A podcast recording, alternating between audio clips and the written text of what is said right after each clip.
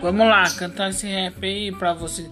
Eu cresci como prodígio do Crashia, entre os melhores do melhor da vida da folha, por ter crescido na guerra, criei fortes ideais. Eu ouvi que uma revolução incineraria. Eu sei que o mundo guerra machuca a pessoa, quando sangue vamos derramar até final para alcançar a paz. O meu clã queria uma rebelião e meus pais sabiam quanto uma missão e o que poderemos a luz antes temos que estar no meio das trevas.